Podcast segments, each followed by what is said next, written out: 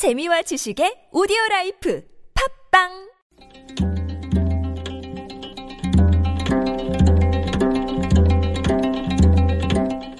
한문학자 장유승의 길에서 만난 고전 한나라 학자 왕충이 말했습니다. 쓸모없는 재주를 부리고 도움되지 않는 말을 한다면 여름에 화로를 바치고 겨울에 부채를 바치는 것이나 다름없다. 하지 않았으면 하는 짓을 하고 듣고 싶지 않은 말을 한다면 화를 당하지 않는 것만도 다행이다. 무슨 복이 있겠는가?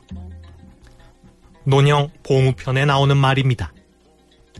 아무짝에도 쓸모없는 재주를 부리고 아무런 도움도 되지 않는 말을 하는 것은 여름철의 화로와 겨울철의 부채처럼 소용이 없다는 말입니다. 따뜻한 화로는 추운 겨울에 필요한 물건입니다. 그렇지 않아도 더운 여름에 화로를 떼면 더위를 부채질할 뿐입니다. 반대로 시원한 부채는 더운 여름에 필요한 물건입니다. 추운 겨울에 부채는 거추장스러운 물건에 불과합니다. 여기서 나온 고사성어가 하로 동선입니다.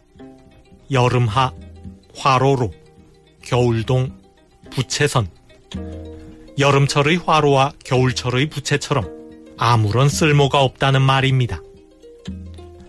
화로와 부채는 꼭 필요한 물건이지만 때에 맞지 않으면 쓸모가 없습니다. 말과 행동도 마찬가지입니다.